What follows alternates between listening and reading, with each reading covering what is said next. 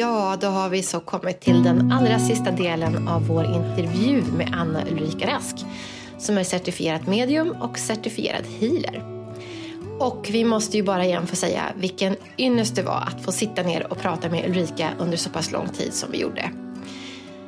Vi har ju tidigare tipsat om hur du kan komma i kontakt med Anna Ulrika Rask och det enklaste sättet är egentligen att googla på hennes namn.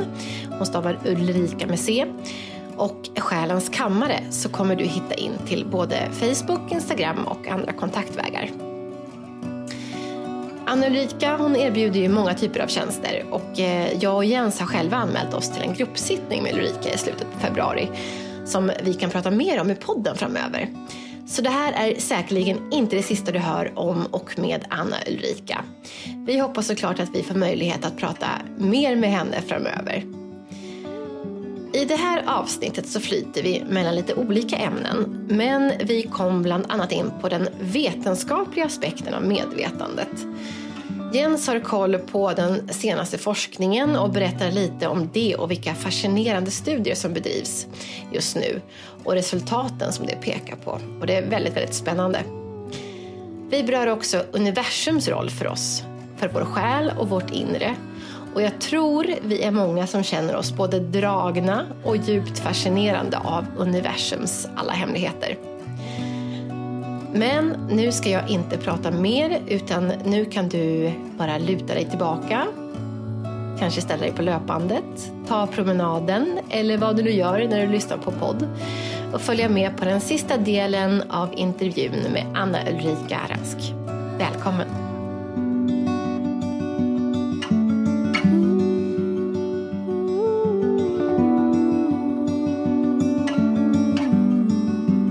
Tänkte, du sa tidigare att eh, vi kontakts, om jag förstod det rätt, så från andevärlden, man ska kalla det, att de kanske gick ner i någon form av frekvens samtidigt då som mediet möter då kanske halvvägs eller liksom närmare som det har det.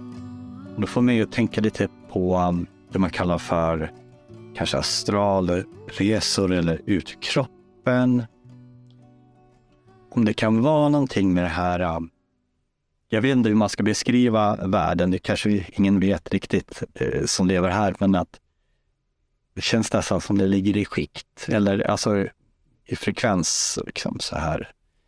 Eh, har du varit med om typer av astrala resor eller eh, lämnat kroppen i en dröm eller alltså så här. Jag, jag försöker få ihop och framea frågan här som att om det liksom har någonting med frekvenser att göra eller att, liksom, att gå upp i frekvens kan också vara att jag tänker att själen är en separat del och kroppen är en. Och att lämna är ju det som verkar hända vid döden. Men det verkar också som det går att kunna göra det här på något sätt medvetet, mm. ut i kroppen. Så att säga. Har du varit med eller om det är liksom en del av det här mediumskapet att kunna separera sig från själen och, eller från kroppen? Kroppen och så har vi ju anden också. Vi har ju Själen är ju som bryggan mellan kroppen och anden och anden är ju den som hjälper till att kommunicera med andevärlden. Själen kommunicerar med andevärlden, någonting sånt tänker jag. Där. Eh, så, så att jag säger rätt nu. Eh, så. Men ja, och jag tänker varje natt vi sover, ofta så gör vi ju de här själsresorna, att vi lämnar kroppen och far iväg, men vi kanske inte kommer ihåg det. Och kanske också mycket anledningen till att vi inte kommer ihåg det är att vi är så bra där kanske. Så att vi, vi behöver kanske glömma lite grann. Så tänker jag. Det är fantastiskt och det kan man ju också ar ar arbeta fram en, en utomkroppslig resa. Så det är rätt häftigt när det börjar hända, för det är som att man börjar vibrera. Och vibrerar och vibrerar och vibrerar. Och, vibrerar. och eh, man kommer väl tillbaka lite klokare, tänker jag, förhoppningsvis, när man gör det i medvetande tillstånd. Att man sätter igång det själv. Här det är stort. Jag, jag tänker ändå att det finns olika frekvenser, det finns olika dimensioner. Så att, eh, precis att det jag sa, när, när man jobbar med andevärlden så är jag upp min frekvens och de går ner. Andevärlden, men snarare är högre frekvenser också, som är högre än, än den frekvensen som, som våra nära och kära är på. Så det finns så mycket visdom där ute. Och jag tänker också att det finns, eh, ja, kommer komma in på det här med universum. Jag dras otroligt mycket ut i universum. Jag känner mig hemma där på något vänster. Likväl som jag känner mig hemma i naturen. Mm. Men universum är Ja, det är någonting där som eh, ja, jag dras ditåt. Så ofta när jag sätter mig i kraften också så eh, man kan göra en mind traveling också, att man förflyttar sig. Man visualiserar att man förflyttar sig utåt så att man ser att man bara är, känner hur fantastiskt det är och besöker olika ställen. Och så. Och där finns det också meditationer för att uppleva. Så man kan prova själv om man vill. I, i, i, i tryggt förvar skulle jag vilja säga. Nej, att man är, man är trygg när man gör det, för det kan kännas lite läskigt. Jag kommer ihåg när jag var liten, då, då var det som att jag hade universum inne i mig själv. Ja. Så att jag kunde, jag, helt spontant så kunde jag få en känsla av att jag hade liksom en enorm rymd inne i mitt medvetande. Och där var jag en liten, liten prick, Mm. om ens det. Ja. Men det var som att jag var hemma. ja, precis. Att det var som att... Eh, det, var inget, det var inget läskigt, det var kolsvart. Men det var en enorm rymd och sen så var jag bara en liten, liten prick i det här.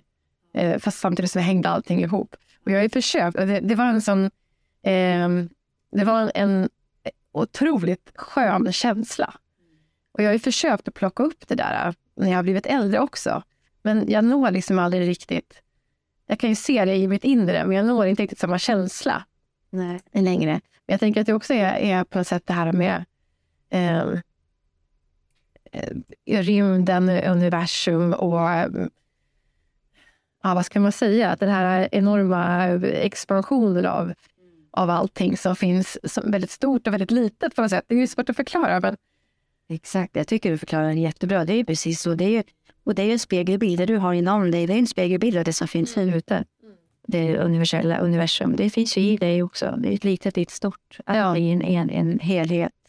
Så du är en del av allting. Exakt samma känsla hade jag som barn, men inte haft som vuxen. Nej. Men exakt. Jag tror att jag eh, tyckte det var lite otäckt med den här oändligheten. Alltså jag blev... Eh,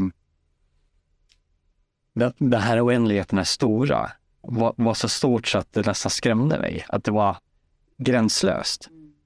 Det var min känsla av Men att just det här att vara så liten och otroligt stora. Att det liksom bara som var sprängde ut det här att man började känna oändligheten.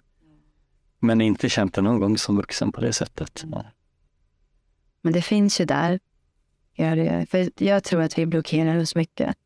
Vi ska passa in i, i normen liksom och vi springer i det här hjulet runt och runt. Och vi, det kommer in massa and, an, annan input liksom som upptar.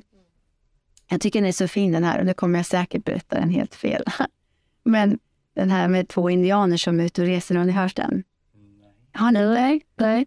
När de, vi säger att de reser, de flyger med flygplan i alla fall. När de kommer fram dit de ska, till den destinationen, så sitter de kvar utanför flygplatsen. Och, och nu får alla ha tålamod om jag gör om den här lite grann. De sitter kvar utanför flygplatsen på någon mur eller kanske på någon bänk eller någonting. Och så kommer andra resenärer från samma plan och säger, men ska ni inte vidare? Ska ni inte hoppa på bussen? Eller ska ni inte så, tjo tjo iväg? Och de säger, nej, vi väntar in våra själar. Jag tycker det är så fint. Och det är väl så att vi springer och springer och springer ibland.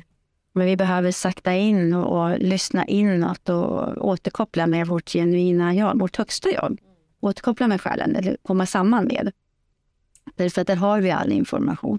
Där har vi allting. Men när det går så fort i livet, man tappar sig själv liksom lite grann. Man, man, man fyller andra funktioner och man gör jättemycket bra runt omkring sig. Men just det här, här Eh, vem är jag och vad behöver jag egentligen? Jag behöver slå på takten lite grann och lyssna på min kropp. Jag är inte heller någon expert på det här. Jag får säga till mig själv ibland, gud, jag börjar känna mig väldigt stressad här. Ja, vad har jag glömt? Ja, jag har glömt att sätta mig till minuter kraften på min lunch, liksom. Undan en stund och bara andas ner mig själv och öppna upp och bara kanske be om kraft till och med.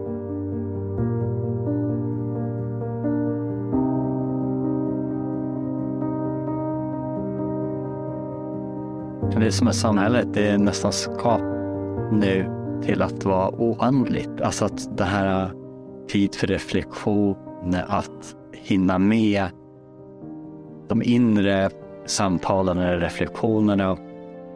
Det blir liksom typ bara mindre och mindre om man tittar kanske 30, 40, 50 år tillbaks när det fanns mera eh, runt omkring. Jag måste bara berätta, det jag känt det hela tiden att jag ska säga till dig en sak och det är eh, där kan vi klippa bort i värsta fall. Eh, jag har följt eh, ett par av världens främsta medvetandeforskare. Och eh, det här slog mig så starkt för att jag har i hela min eh, barndom följt på den här, vad ska man säga, mer spiritualistiska och vetenskapliga och försökt att jag är intresserad av vetenskap egentligen för att hitta någon form av bekräftelse eller bevis på den här andra delen som jag bara känner är rätt. Men jag, liksom, jag har velat kolla från alla synvinklar. Så här. Med de här um, medvetna forskarna, man tänker så här, med, har just haft svårt att definiera vad det är. Vad är egentligen, hur, vad är ett medvetande? Så här, det har varit lite svårt att sätta ord på, även om man forskat på det väldigt länge. Och eh, då har man ju pratat om, på engelska heter det emergent properties eller så här att precis som eh, temperatur är ju egentligen massor av atomer som svänger i någon sorts frekvens. Så ju mer energi det är, ju fortare svänger de och ju varmare eller kallare blir det beroende på det här. Så det, temperatur finns egentligen bara av att det kommer från något annat. Och då har många sagt att, att som, som hjärnan är komplex med neuroner och sånt där och att medvetandet är en del av det komplexa. Fast man vet, det är här, den här gissningen som har varit allrådande bland psykologi och så vidare.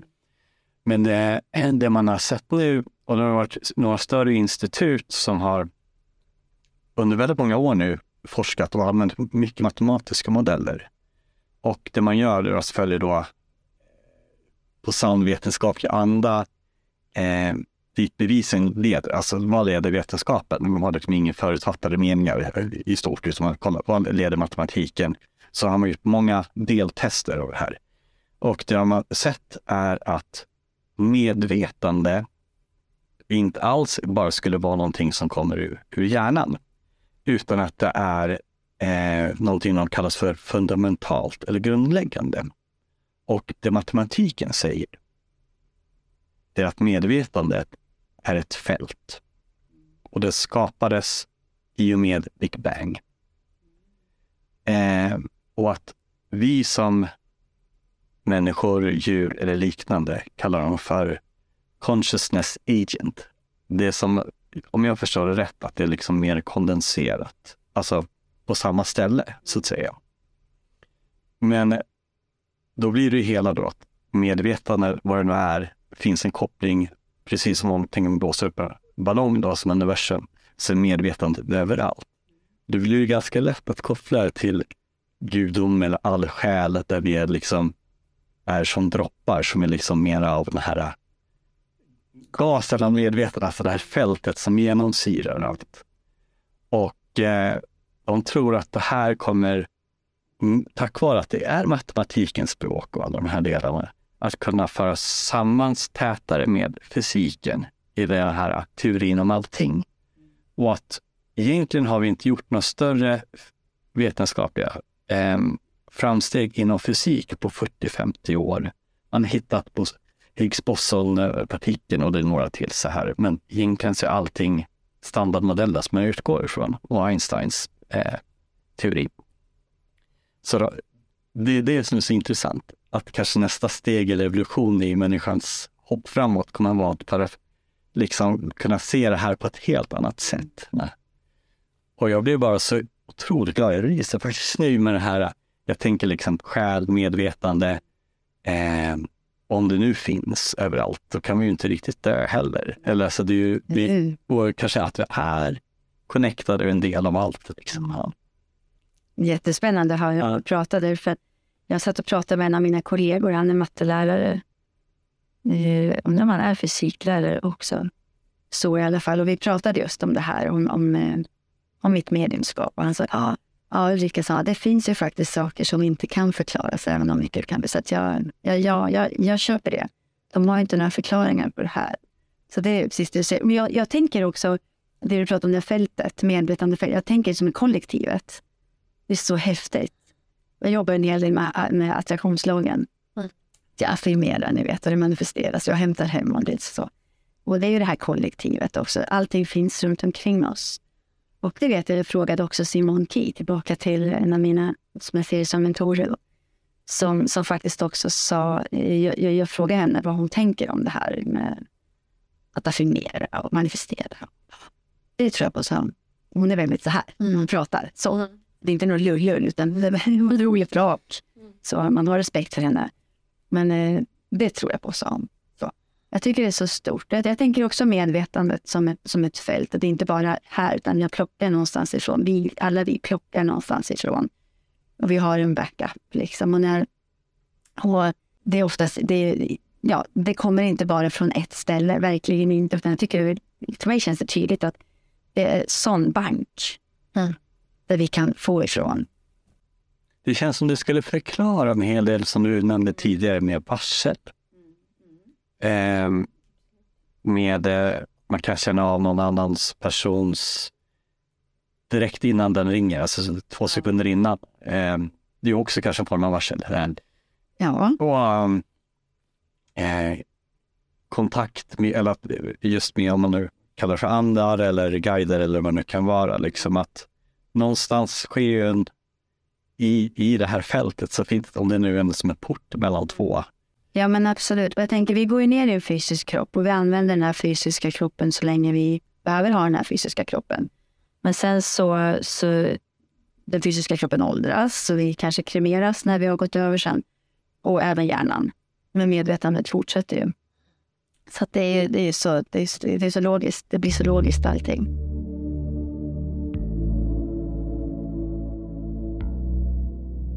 Eh, nej men vi, vi har ju sett också att du, eh, vi har ju tjuvkikat såklart lite grann för ditt Instagram. Eh, och där såg vi, eh, eller läste vi om eh, att du eh, att du är hembesök och kan göra, nu kommer inte ihåg, jag husreningar. Ja, Ja. Och det är också ett spännande, eller hur, hur tänker du att det finns onda energier eller? Jag är ju ett spiritualistiskt medium och för oss så... Jag tänker nog alltid ljuset faktiskt. Bara ljuset. Det är det jag attraherar, det är det jag omger mig med, det är det jag har i mitt liv, det är ljuset. Sen förstår jag också att det finns ju eh, saker som inte är så snälla.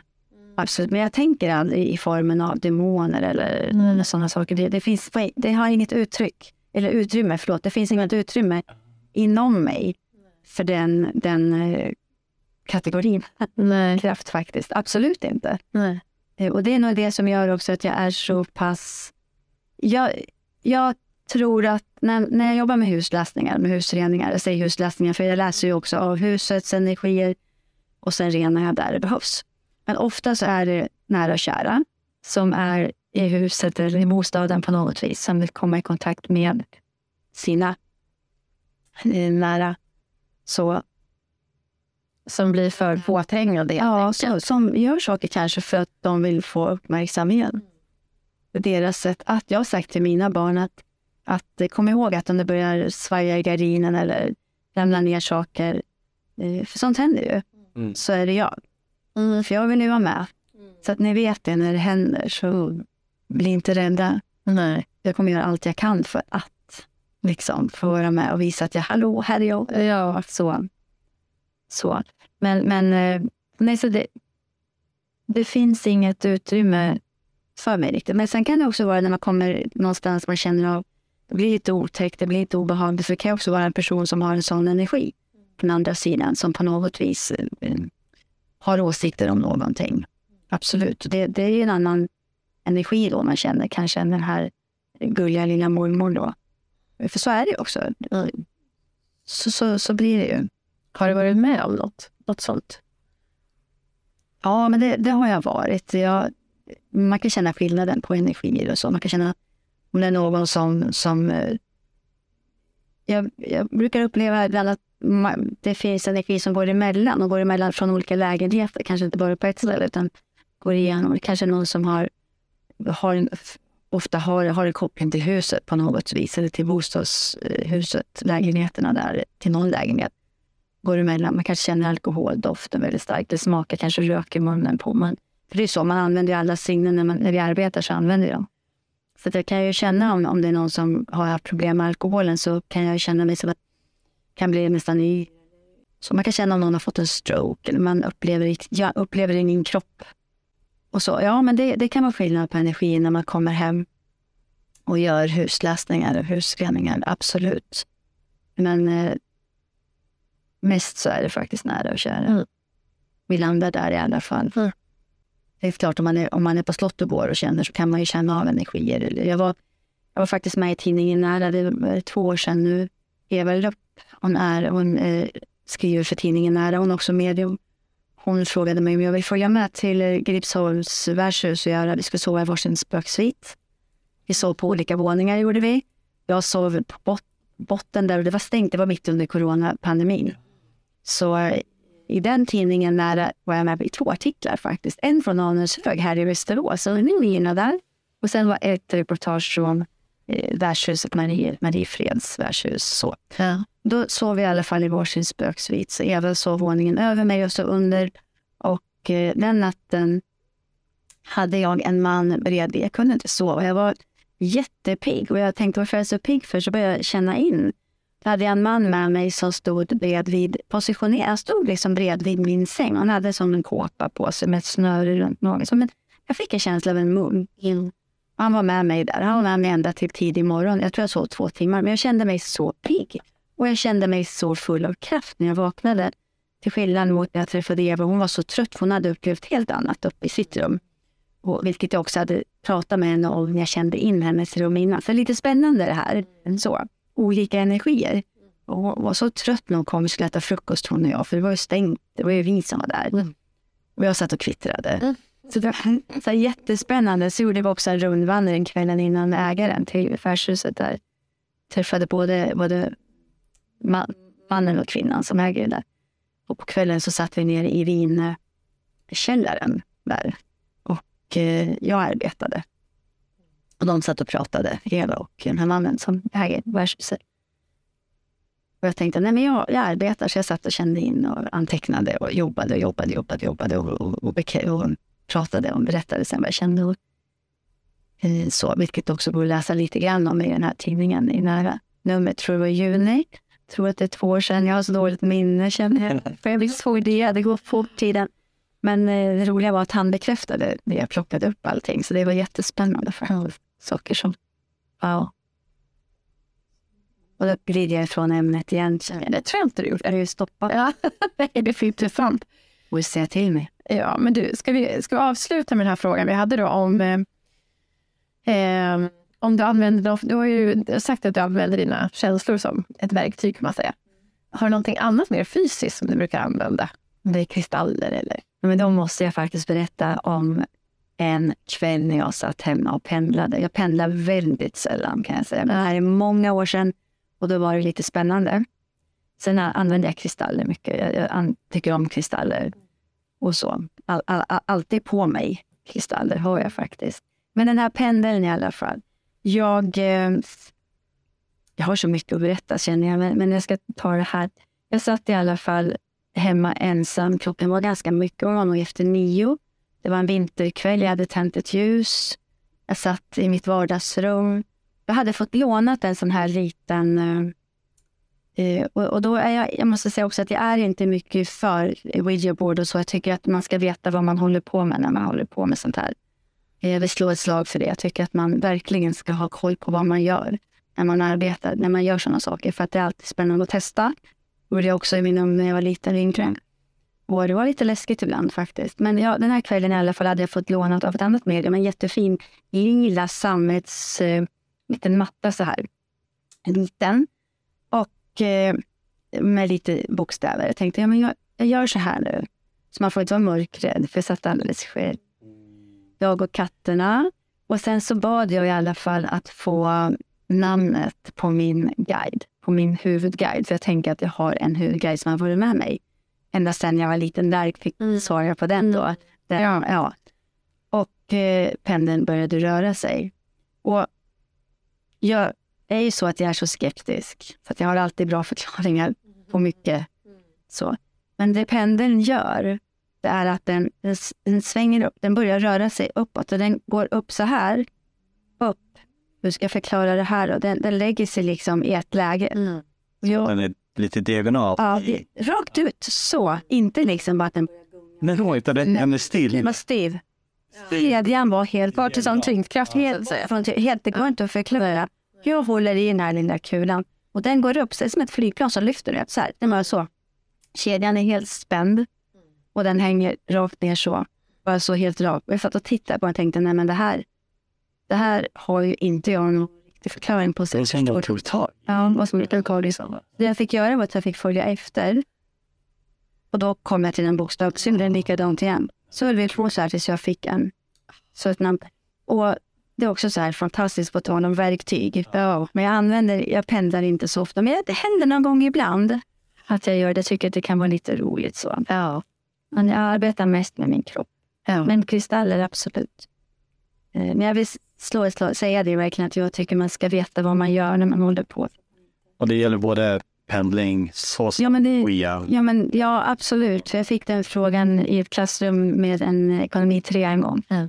Hela klassen ville veta. Vi höll på med andra världskriget. Jag sa så här, på en historielektion. Ni får sista 20 minuterna. Kan vi prata om det här? Kan ni få ställa frågor? Men nu jobbar vi på med andra världskriget.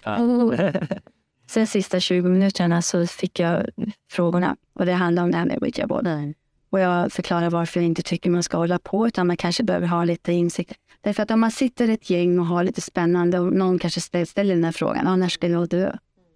Och så är vi på en frekvens kanske som någon som leker lite med oss. Och den här börjar, det, det, det rör sig, ja, får, får svaret kanske om ett år eller om någon månad. Så har, finns det ingen logik i det överhuvudtaget, utan det kan vara någon som bara s- ehm, driver helt enkelt på en annan frekvens. Så här tycker jag också man ska ha respekt för. Men det gör med den här personen som får det här svaret, det är att det sätter griller i huvudet på den här personen som kan må otroligt dåligt. Och det kan bli en självuppfyllande profetia. Den här personen kanske gör illa sig på eller hoppar eller det låter hemskt när jag säger det, men faktiskt bara för att tror så starkt att det här kommer att hända. Och det kommer inte alls att hända. Förstår ni hur jag tänker? Så det förklarar jag för mina elever att jag tycker inte. Nej. Så det sista en av mina elever säger då när de, när de ska gå ut, för jag har också en elev som ska hålla ett muntligt föredrag. Och den här eleven hade en otrolig talrädsla. Så att jag brukade låta henne få göra bara för mig. Det är så, många tycker det är jobbigt att hålla tal. Så jag sa, du får göra för mig bara. Så hon skulle vara kvar, men klassen skulle lämna och hennes gäng i klassen då skulle vänta utanför. Men det är en av killarna säger så här, jaha Ulrika, så det du sa, det var att vi skulle gå hem nu allesammans och prova Ouija board. Ja men just det, så jag. Det var ju det jag sa. Sluta tramsa nu, så jag, så ses vi imorgon. Så gick han ut och skrattade hela vägen ut och jag har kvar den här eleven och hon ska hålla ett muntligt föredrag och nu ska ni få höra.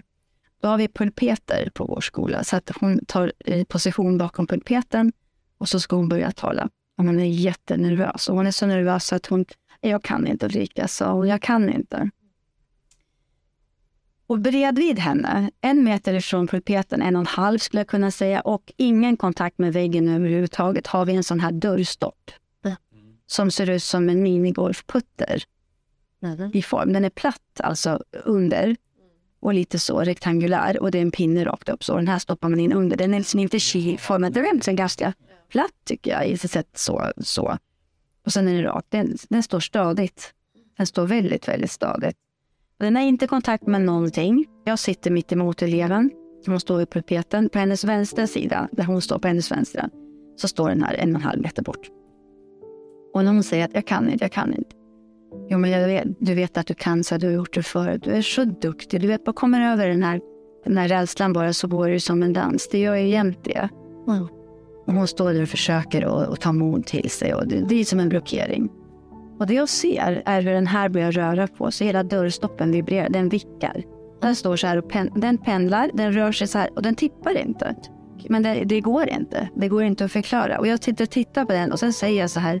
Hur kan vi kalla henne för eh, Eva? Det heter hon inte, men vi säger Eva här. Då säger jag så jag tänker, ska jag säga eller ska jag inte? Jo. Eva, gör så här nu. Titta på din vänstra sida får du se. Och hon tittar. Hö, men Ulrika, vad är det som händer? Den, den. Vad är det som händer? ropar hon. Nej, men nu tar vi det bara alldeles lugnt. Vet du vad? Du har hela ditt lag med dig. som stöttar och supportar och säger kör nu Eva. Gör det. Ja. Och det gick bra. Och det, det var också en sån fantastisk validering. Och hon fick upplevelse. Hon sprang ut i rummet sen så bara Hallå! ropade hon namnen på sina och väntade. Ja.